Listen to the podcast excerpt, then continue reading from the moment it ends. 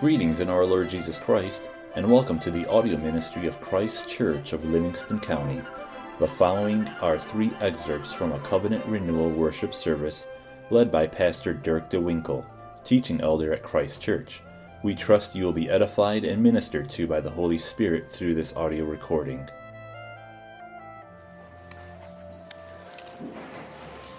call to confession this morning is from Mark 7, verses 21 to 23. For from within, out of the heart of men, proceed evil thoughts, adulteries, fornications, murders, thefts, covetousness, wickedness, deceit, lewdness, an evil eye, blasphemy, pride, foolishness. All these evil things come from within and defile a man. We will never understand our struggle with sin unless we grasp that at its very core, sin is a heart problem. It is not first a problem of bad behavior, although it always goes there. It's not first an external temptation problem, although sin causes us to give in to temptation's draw. It is not first a location or situation problem, although sin expresses itself there. Sin is a matter of the heart. The Bible uses many terms to describe the inner, spiritual, thoughtful, desiring, motivational part of mankind. But all those terms are gathered together and summarized by one big collective term heart. It is one of the most often used terms in the Bible, and it's helpful to understand it to be the causal core of each of our personhood. The heart is the seat of our thoughts, emotions, and motivations. It is our worship center. The heart is the reason we do the things we do and say the things that we say. We literally live out of our hearts. But the problem is, sin lives in our hearts. And because it does, it corrupts our thoughts, desires, choices, and motivations. We were created to be servants of God, but sin makes us lovers of ourselves. We were made to worship the Creator, but sin causes us to worship the creation. We were designed to live for God's glory, but sin causes us to make life all about our own glory. Unless these things change in our hearts, our behavior will not change at all or if it does change, it will not change for very long. No amount of commitment to self reformation will change our heart. No amount of work to alter bad habits will change our heart. No amount of beating ourselves up with guilt and shame will change our heart. No running from certain situations, locations, or relationships has the power to change our heart. The most outrageous acts of penance in the world are powerless to do what needs to be done radical transformation of our heart. So we are left with only one final option. It is the only choice that makes sense fully trust in the glorious gospel of Jesus Christ. Only He has the power to change us, to sanctify us, and to purify our hearts. Yes, we must fight sin's manifestations in our lives, but it is rejection of the gospel when we trust in our outward acts of self change as a cure for our sin problem. Far from rejecting it, let us rest in the gospel. The cleansing of our hearts is not our work, it is God's. That is why David cried out to him, Create a clean heart in me, O God. Let us draw near to him then for that cleansing. If you are willing and able, please kneel with me as we confess our sins to God.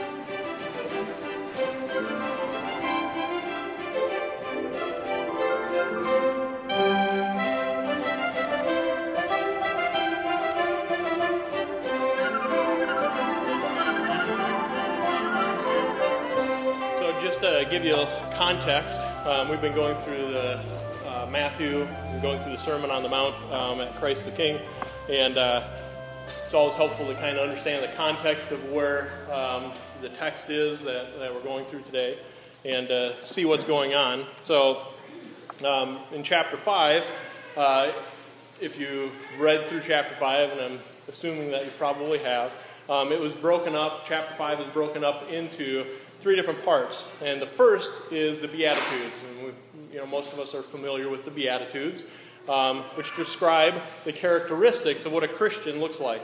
Um, describes the characteristics of a Christian, one of Jesus' disciples. And then the second part of chapter 5 was about the role Christians have in the world as salt and light. Okay, so they're salt, they're light. This is the role that Christians have in the world. What does it mean to be salt, preservative in the world? What does it mean be light in the world, um, shining you know, revealing sin and all of those things, and then the world's response to that, which oftentimes is actually persecution. And so you look at the Beatitudes and you look at all these great characteristics that you think, who would persecute somebody who has all of these characteristics? And yet that's just exactly what the, the world does because they, they hate God, they hate the world, or they hate uh, Christ. Okay? And so the third part of chapter 5 was that the Christian's relationship to the law of God, and where Jesus goes through and interacts with the misinterpretations of the law by the scribes and the Pharisees. And he does that by saying, You have heard it said, but I say to you. Okay? And he's not correcting the law, he's correcting the interpretation, the false interpretation of the scribes and the Pharisees, as they have misinterpreted uh, the law. And so he gives, Jesus goes and gives the spirit of the law, the deeper keeping of the law, what that really looks like, you know, where it really hurts us. It's hard to keep the law in Jesus' definition there, okay? Now, as we move into chapter 6, now we go into a new section of the Sermon on the Mount, and it's here that we see a picture of Christian living in this world, really in the presence or before the face of God, coram deo, before the face of God our Father.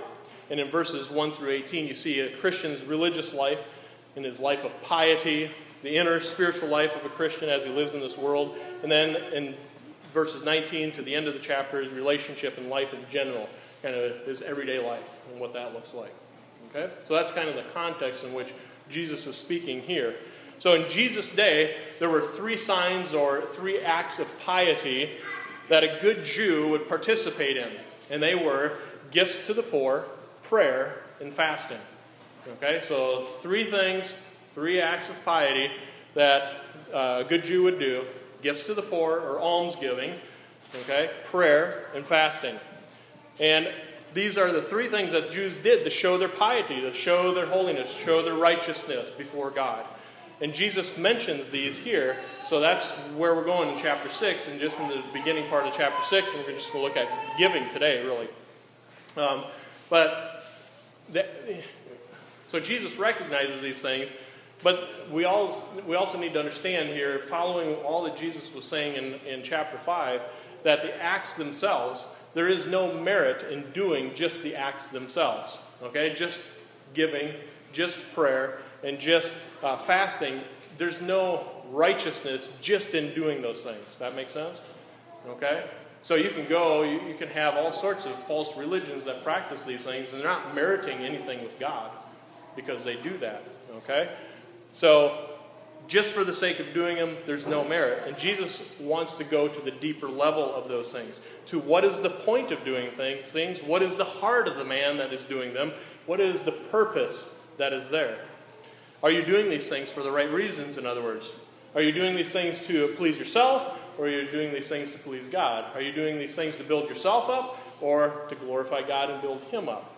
Okay? And as always, Jesus cuts to the heart, and He lays us open, um, lays open our own sinfulness and our need to repent of our sin.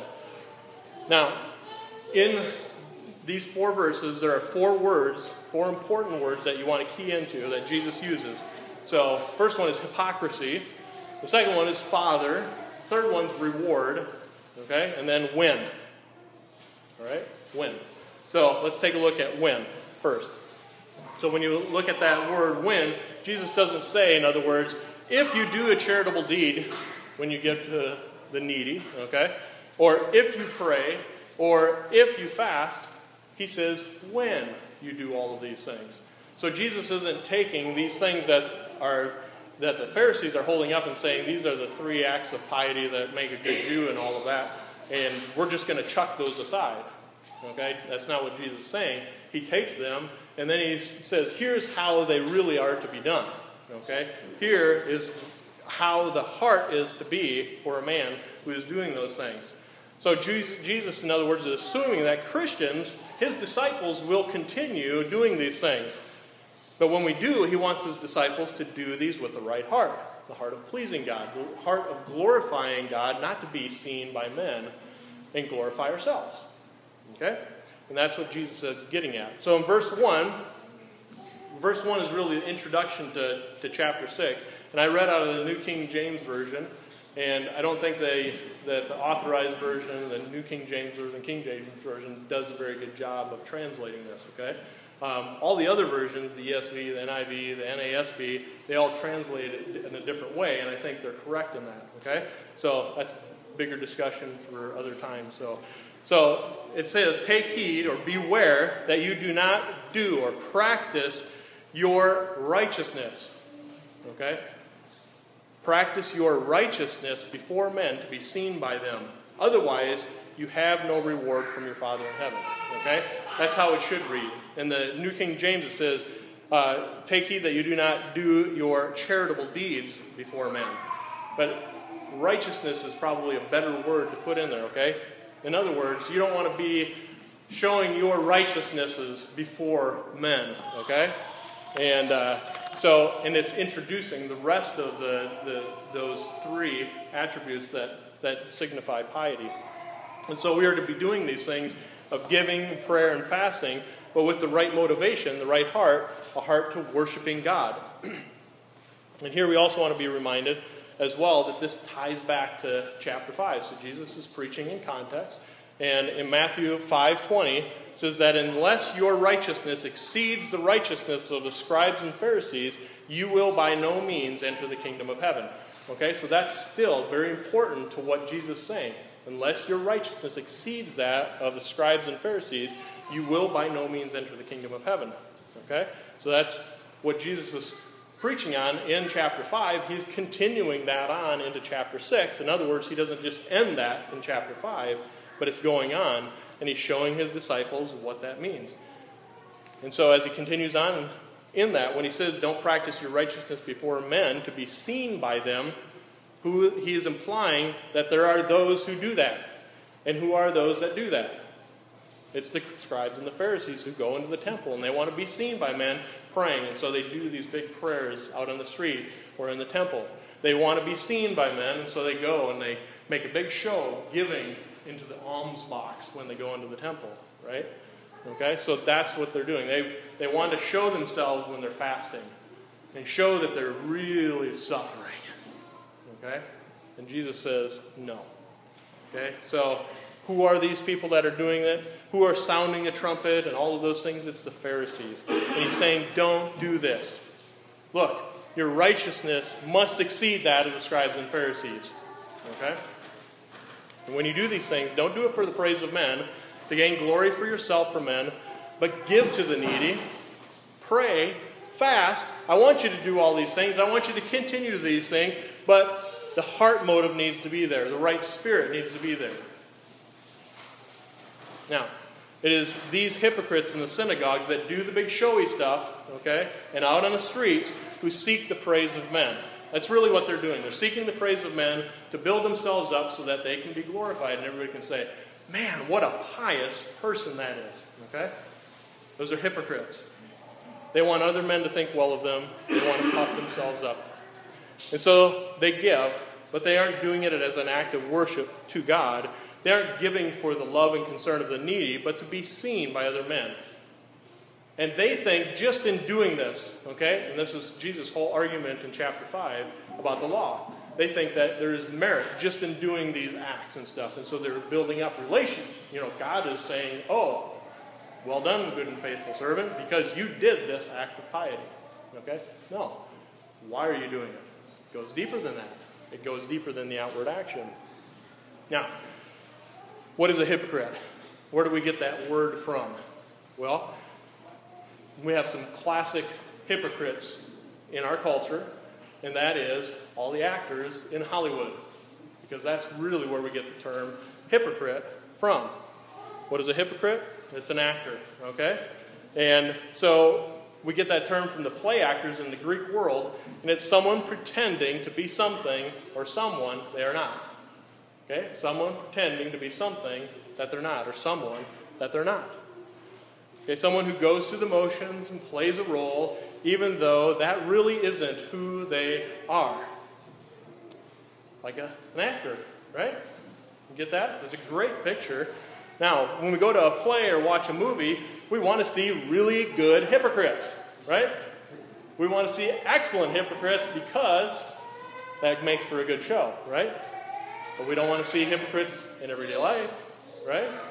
We don't like it when it comes down to everyday life. We don't like them, those who pretend to be what they are not. Now, in particular, here, Jesus is talking about the scribes and the Pharisees, like I said, but it goes beyond that. It's not just the scribes and Pharisees. He's saying it's to anybody, and it can be you, disciples.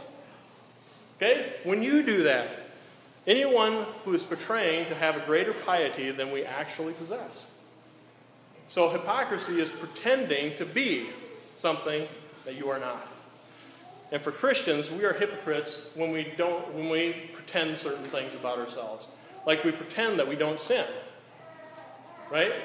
And we, we can do that with the people that we work with or the people that we interact with. We pretend like we're really holy and we, we pretend like we're, we're portraying to the world that we've got it all together and we really don't sin. And we're not willing to confess our sins even to our pagan co-workers or our pagan friends and stuff like that when we sin against them. Because we're holier than that, right? We're, we're pious.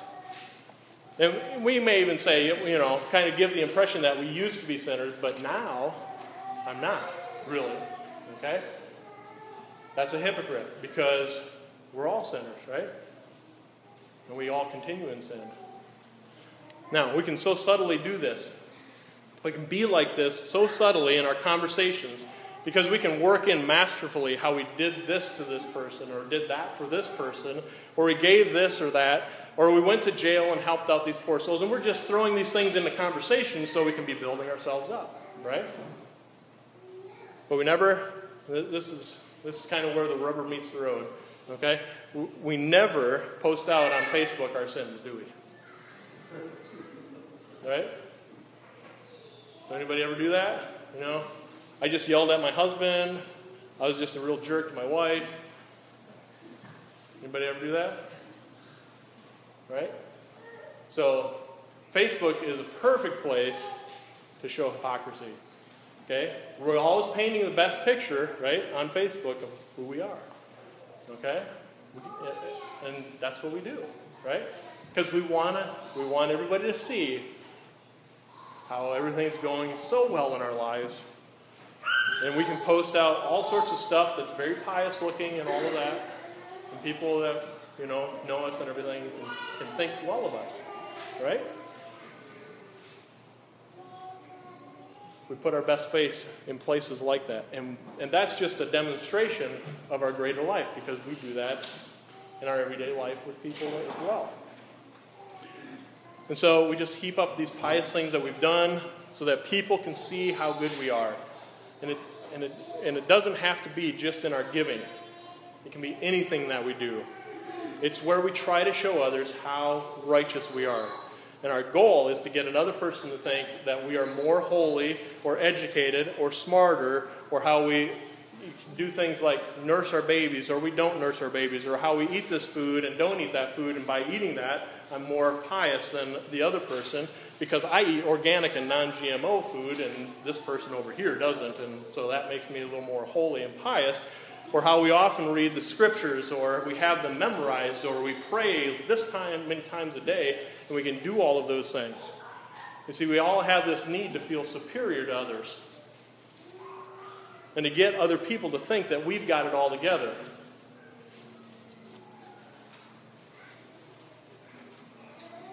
That we're better than what we are, that we're something when we're not. That's hypocrisy. And Jesus is rebuking us for that. Okay? He's rebuking us for that. And when we do that, we're not being pious. Okay? We're just not. We're not being pious. We're not being righteous. We're not seeking a reward in heaven. We've had our reward, says Jesus. We have our reward from men. Okay? Now, do you do that? Do I do that? Yes. Yes.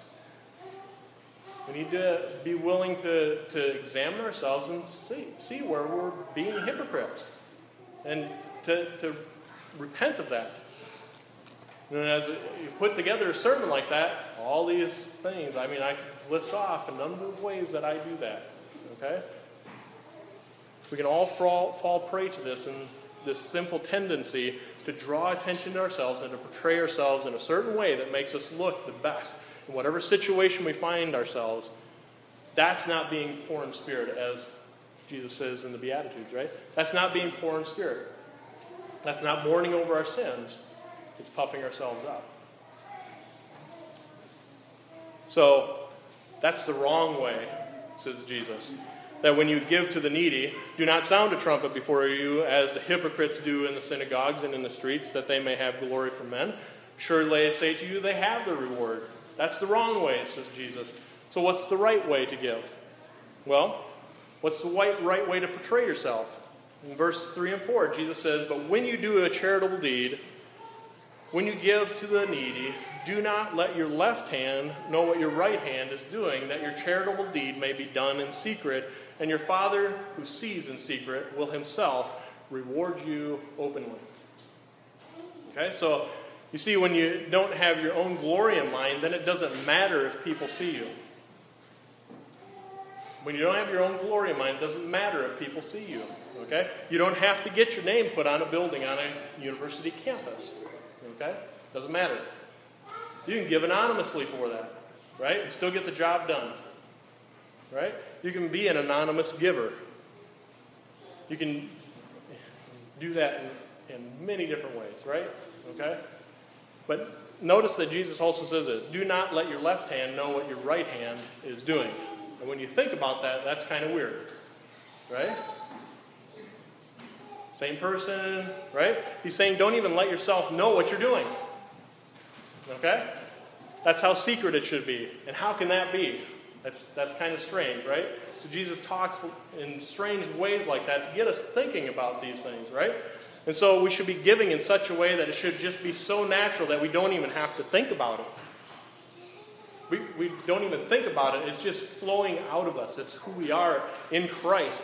We are, you know, we've been redeemed by Christ and we just want to give like He gives, okay? We do that good, good way of thinking about that is musical instruments, right? When you first start playing a musical instrument, right, you have to think about everything that you do, right? You have to think, when you're playing the guitar, you have to think about this finger goes here, and I strum like this, and you have to think about it, right? Or playing a piano, you have to think, where is my finger going, right? Or playing a horn, how do I work my mouth and stuff to make, right? You have to think through those things, but once you know those, once you become accomplished at those things, it just flows out of you. It becomes such natural part of you that you don't even have to think about it, right? It's just coming out of you. Right? It's the same way in sports. you know, why do you practice for sports? You know, when I was in wrestling, we practiced move after move after move we had all these different moves that we had to practice, and we did slowly at first, then we did a little faster, then we would do it full speed and everything, but we're doing it over and over again so that our body becomes accustomed to it. So when we're in a match, we don't even have to think. We just do a fireman's carry, or we just do a full Nelson. No, not a full Nelson, that was bad. Half Nelson. Okay? And we just do all of those things without even thinking about it so that we can pin our opponent. Okay? So it becomes, giving just needs to become second nature to us. And that's the thrust of what Jesus is saying in Matthew 25, 37 to 40. Right? This is where Jesus is saying to those who are on his right hand, Come, you blessed of my Father. Inherit the kingdom prepared for you from the foundation of the world. For I was hungry and you gave me food. I was thirsty and you gave me drink. I was a stranger and you took me in. I was naked and you clothed me. I was sick and you visited me. I was in prison and you came to me. And you remember what they said? The righteous, what did the righteous say? Lord, when did we do these things? Right? When did we do that? They hadn't kept track of those things, right?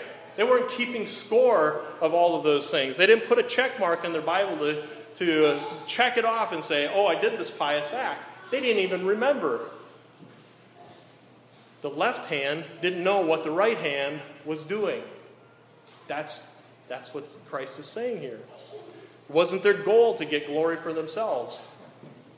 Now, does that mean that we never should be seen giving to someone or praying in public? You know, never, no. We can't, we can't do that. Our giving will be seen by people. Okay? Jesus' point and our praying should be seen by people as well at times. Otherwise, we wouldn't be able to pray publicly here, right? Okay? So, prayer, giving, those things will be seen by other people and all of that. Okay?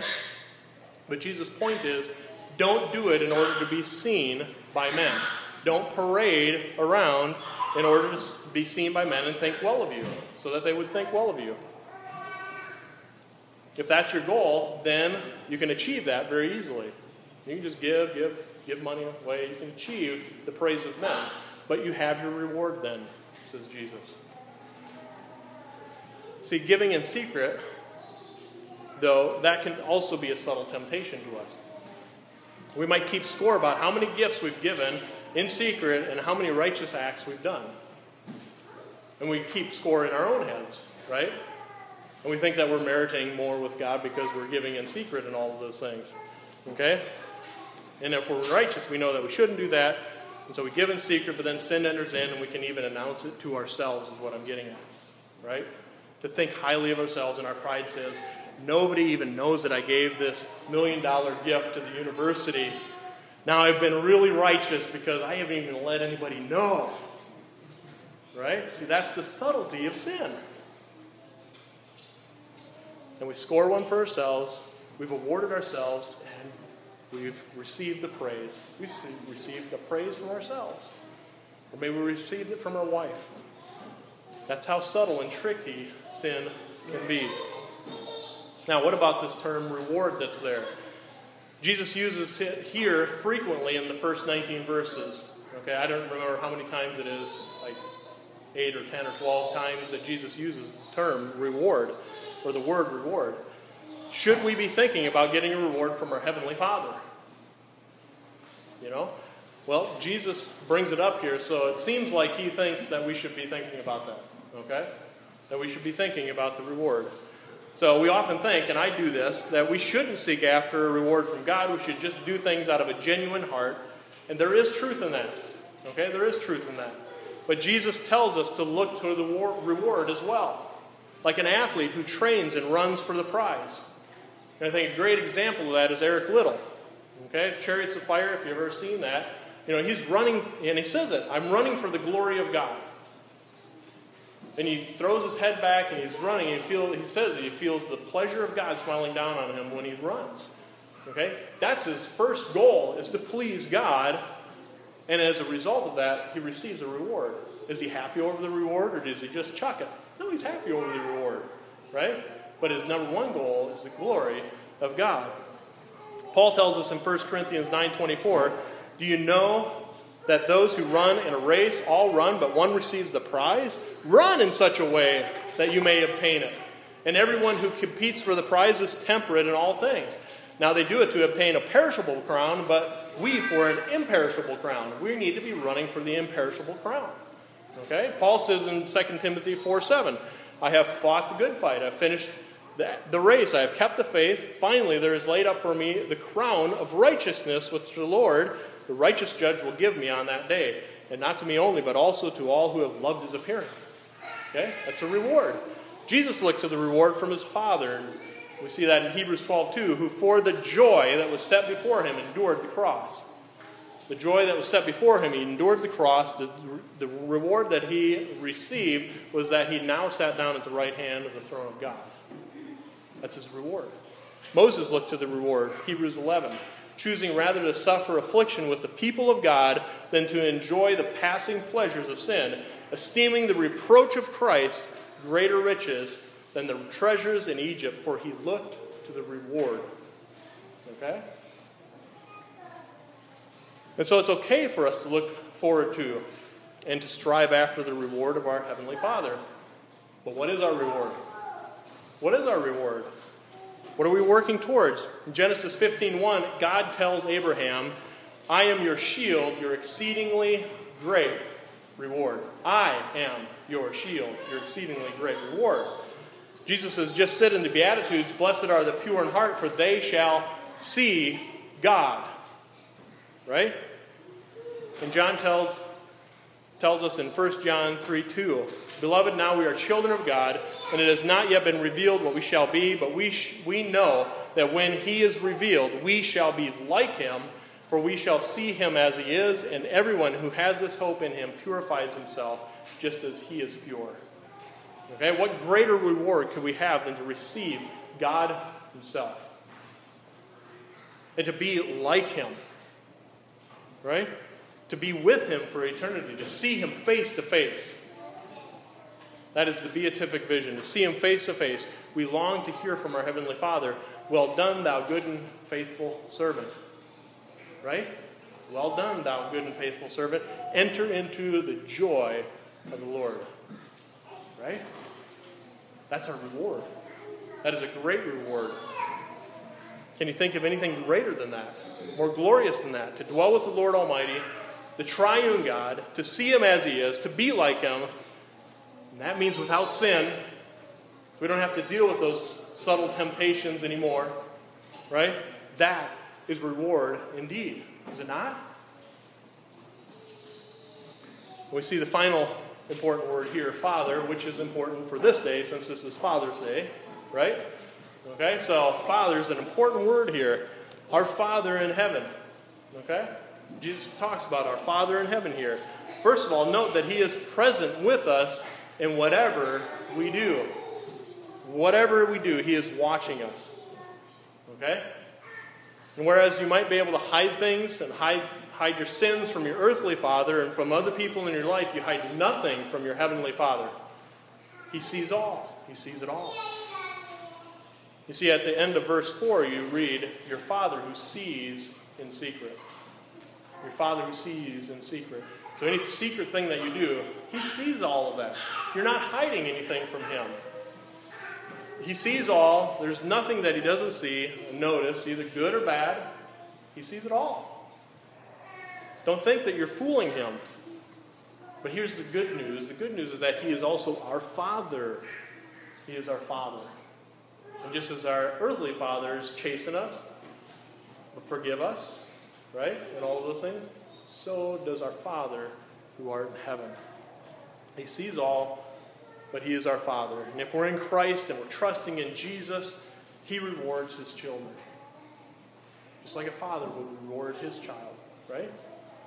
So, first, he rewards us with salvation through his son Jesus and what he has done on the cross, and through his resurrection, and through what we have been co- through what uh, how we have been covered in Christ's righteousness. That's reward. We can't stand on our own, but through Jesus we can, because our sins have been covered and removed from us. And that's what we're called to believe by faith, to trust in Jesus' finished work that He alone could accomplish.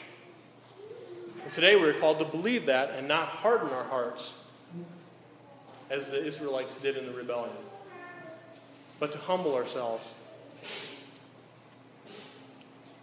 It's only through the work that Christ has done that we are able to be called children of God.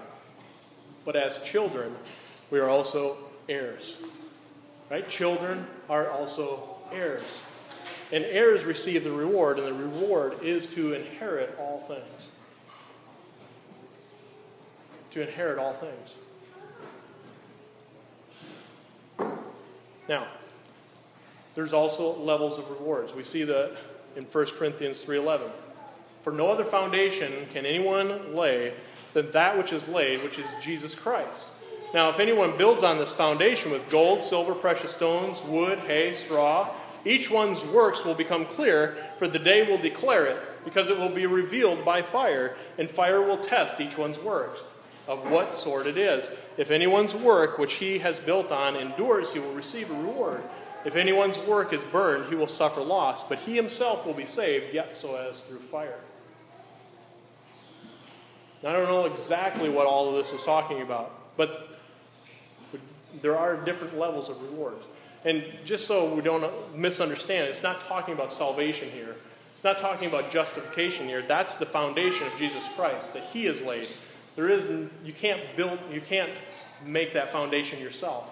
It's already been laid in Christ. Okay? But in our lives, we build on that foundation, just as Paul says, as we hunger and thirst for righteousness' sake, or we don't. Right? We either do that or we don't. Right? We are called to not be stagnant, to not stagnate and be saved, yet as though through fire. He calls us to strive, right? To walk in righteousness, right? That's what we are called to do. That does, that's not saving us. That is our work of sanctification. That is our work of seeking to glorify our Father. Because we love Him, because He first loved us and sent His Son for us. And so, because of that, we press on toward the goal for the prize of the upward call of God in Jesus Christ to run and not go, grow weary. Okay? To grow into maturity in the faith, serving others, loving others because of our gratitude for what our Lord has done. And what has He done? Well, we get to experience what He's done as we take the Lord's Supper.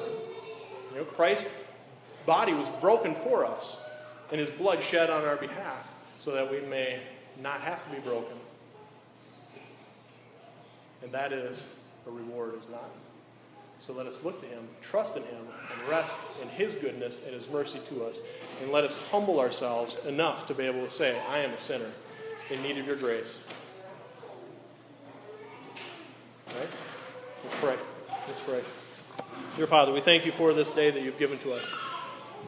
We thank you for this text, which cuts to our very heart, lays us open. Oh Lord, we pray that you would chasten us and rebuke us and train us in righteousness so that we may walk faithfully before you out of a love for you. Oh Lord, produce that burning passion in us, we pray. Help us to hunger and thirst after righteousness. Oh Lord, we pray. Strengthen us and equip us for every good work, that we may walk worthy of you with joy and thanksgiving, for you have blessed us indeed so richly. In Jesus' name. In his name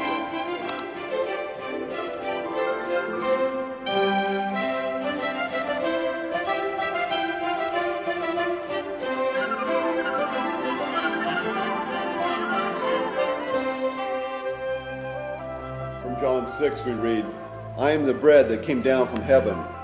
Anyone who eats of his bread, he will live forever. And the bread that I will give for the life of the world is my flesh. Wheat berries, or the kernels from, from the wheat by themselves, are not bread. If we are compelled to eat only the wheat berries, we will suffer for it. Wheat must be ground and mixed and kneaded and baked. It must be baked sufficiently before it is fit to be eaten. When we eat the bread that is, I'm sorry, when the wheat plant has been threshed, the straw and the chaff have been cleaned away, and the wheat put in the granary, we may think that that's all done, it's all taken care of. But the process has really just begun. The granary is not bread. People cannot eat handfuls of wheat berries and be nourished. Something must be done to that wheat first. Apply that illustration to the life of a sanctified saint. Affliction, afflictions after sanctification are, are not simply meant to purify us, but to make us broken bread in the hands of our Lord to nourish others. Many Christians are faddish and cranks when they are given out for distribution. They produce indigestion instead of giving nourishment. Christ Jesus was made broken bread and poured out wine for us.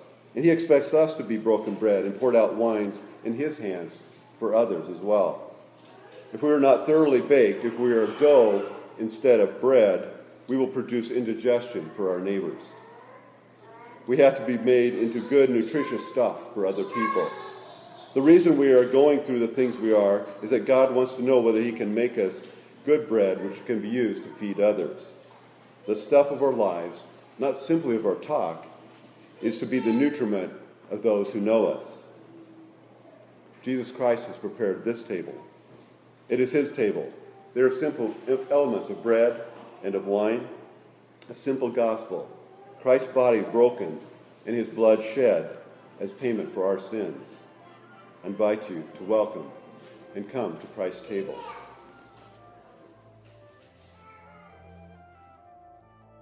Thank you for listening to these excerpts from the worship service of Christ Kirk of Livingston County. If you would like further information about anything in these messages, the Bible, about Christ Kirk of Livingston County, or wish to make any other related inquiry, please feel free to contact Pastor Dirk DeWinkle through our website, christkirkmi.com. That's C H R I S T K I R K M I dot com. Again, thank you and blessings.